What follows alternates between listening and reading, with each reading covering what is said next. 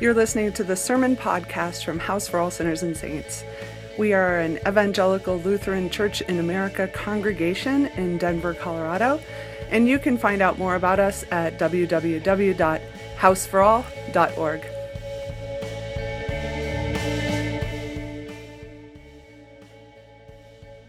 So, 10 years ago, I was in the, the depths of my addiction. And if you've ever experienced addiction or even just a really bad day, you know that on those really bad days, sometimes personal hygiene isn't really your top priority. Um, it's just really difficult to keep lined up all the things you need to smell fresh. I mean, you know, you got to do the laundry, take out the trash, the bathing, the reliable purchasing of deodorant. So my life was falling apart. But even though my life was, was falling apart, I had managed to hold on to my job as an instructor at Duke University. That job was like my shield. As long as I had that job, my, my life was fine, I thought. But I wasn't fine. And none of the, that last minute splashing cold water on my face and spritzing cologne was going to change the fact that my life was going off the rails. But I managed to keep up this charade for a while until one day I did what no one should do I read the comments. I read the comments on Rate My Professor, if you've ever heard of that website. They were pretty good until I got to the end and my heart stopped. The final comment read, I want to love Professor Reagan. He's so good, but I wish he would take a shower. Yeah, I lost it. I started sobbing. My world felt like it was coming to an end. It felt like the worst thing possible about me was out in the open, and I thought it would kill me. Well, it didn't kill me. But what it did do was give me the chance for one of my deepest fears to be dragged out into the open and to see what was underneath them. And a week later, I found myself at my first AA meeting. So when I was reading this week's gospel, it's safe to say it made a lot more sense when I noticed that out of all the feelings Lazarus' sister Martha had to have been feeling when Jesus asks for Lazarus' tomb to be opened, it was worrying about the smell that rose to the top. Smell is a powerful thing. Smell, good and bad, carries memory and meaning in a way that no other sense can. It's, it's kind of like the language of our lizard brain, that most ancient and most hidden part of our neurological lives that is completely unimpressed by logic and reason. The lizard brain, scientists call it the amygdala, is that part of our brain that holds our deepest memories and emotions. It's, it's the part of us that doesn't really respond to a well thought out argument, but it does respond to things like smell. Like if I just catch a whiff of frankincense, I'm instantly transported to the first time I stood in an Anglican church and the and as the perfume mixes with the air in my nostrils, I recall this deep feeling of freedom, a feeling that's hard to put into words because it speaks to that part of me that reason fails to speak to. Or like how when I smell the combination of log cabin syrup and burnt pancakes, I access this almost forgotten memory from when I was, I couldn't have been any older than two years old a memory of my great grandmother making me breakfast. Good smells carry wonderful memories. We like good smells. But bad smells, they carry more than just memory. Bad smells, particularly ones connected to the human body, they also carry shame. I mean, our bodies are meant to smell, and yet Think of the effort we put in on a daily basis just to prevent them from doing the thing they were made to do. To keep our bodies and the spaces they inhabit smelling like roses requires daily effort. We have to bathe, and for that to happen, first the water bill has to get paid, and then we have to have all the right products from Bed, Bath and Beyond, and then the laundry has to get done, and don't forget the mountain spring dryer sheets. Oh, and the dishes have to be washed, the trash taken out, and if you're a real overachiever, the bed has to be made and then sprayed down with lavender linen spray. I just got some. True story. Smelling good is exhausting. And yet we still do it. Despite how much work it takes, we spend all this energy to act as if our bodies aren't subject to deterioration and decay, to act as if we aren't mortal and human. Smelling great is like a badge of honor that we've got everything figured out. I mean, we'll do almost anything to avoid smelling bad. Like move a church across town into a much bigger space with air conditioning. Those of you who were around when we worshiped at St. Thomas will remember what happened when summers would roll around in that overcrowded room full of humans without air conditioning. Hand fans and popsicles will only do so much. It was like a full blown olfactory emergency.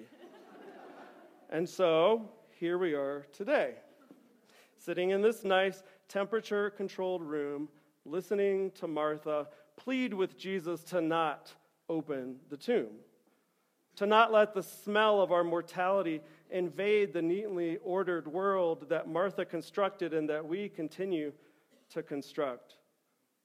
Remember, Martha, back in Luke's gospel, is the one who is so concerned about the lasagna being served on time and the dishes being done that she misses a chance to just sit and enjoy her friend Jesus. So it's not surprising that it's once again Martha who is so worried about things that don't really matter in the face of everything that really does matter. I mean, Martha is one of Jesus' best friends, and so she has seen what Jesus can do. She's seen Jesus heal the crippled, make the blind see, and raise the dead. Martha has witnessed Jesus eat with prostitutes and touch lepers and talk with outcast women at the well. Martha has seen Jesus transform the most shameful and despised parts of humanity into signs of God's coming kingdom of peace. And yet, when Jesus stands before her own brother's tomb, she cannot see what is possible. All she can see is her shame. But that smell, she says. What about that smell? I'd like to think that if Jesus were standing in front of my brother's tomb, I'd be shouting at him to do something about it. I'd like to think I wouldn't be concerned with the smell, but my life story tells me that that's not true. I know that I, like Martha, have this deep, dark part of me that just feels utterly resistant to grace. It's the part of me that has heard thousands of sermons about the love of God and about God loving even the most twisted up parts of me, and yet there's a part of me that still clings to the shame. When shit hits the fan, this part of me sends me running from any healing that's possible because, well, what if people notice the smell? It's like the lizard brain part of my soul. And that's why I'm renaming today's gospel reading the raising of Lazarus, aka Jesus preaches to our lizard brain. Because what I hear in today's gospel is that Jesus comes to heal this part of me too. The lizard brain of my soul that just won't let go of the shame that binds me. And Jesus comes to that part of us by dragging it out into the town square for all to see and touch and smell. And as he drags out the darkest, most shameful parts of us, we get to see that when these worst parts of us are known, the one thing we don't want people to see or hear or touch or smell, it didn't kill us. No, it gives us life. Like when my worst fear, my fear of my smelling bad to my students, when that fear was drug out into the light, it gave me life because it allowed me to see how much unnecessary weight I'd been giving to that fear. And like with Martha, it allowed me to see that the fear of smelling bad was just covering up the real thing that needed to be healed, which was my addiction. Now, for the sake of honesty, I must confess that after a few days, I uh, found out that my little brother had posted that comment as a prank.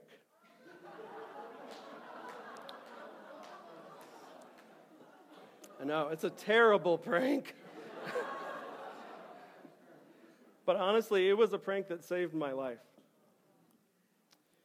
And while I'm not saying God plays pranks on us, I do think God tugs on our deepest, darkest fears because she knows what lies underneath them. God knows that God knows that if we can get out from underneath those darkest hidden places, then we can begin to see how all the ridiculous things we worry about just hide from us the stuff that really needs healing. Because standing inside clouds of rose perfume, it's really hard to know what is rotting. But when we're standing in the stench of the tomb, we have a chance. That's where eternal life emerges from, from the stench of the tomb, from the soured laundry that doesn't get washed, from the day our kids get to school covered in their breakfast. It's from when we get fired or we endure a breakup or your boss notices the smell of alcohol on your breath. It, it is in those moments of shame when we think that the worst has happened, that Jesus has come to stand with us and help us let go of the things that are killing us. It is not in front of our trophies and triumphs that Jesus stands before us weeping. It is in front of our tombs and the parts of us that we keep hidden as long as we can. And today, completely unbothered by the smell, he still stands before us saying, Come out. And he says to our beloved community, Unbind her. And in these moments, Jesus shows us where we find our deepest healing and our deepest joy. Amen.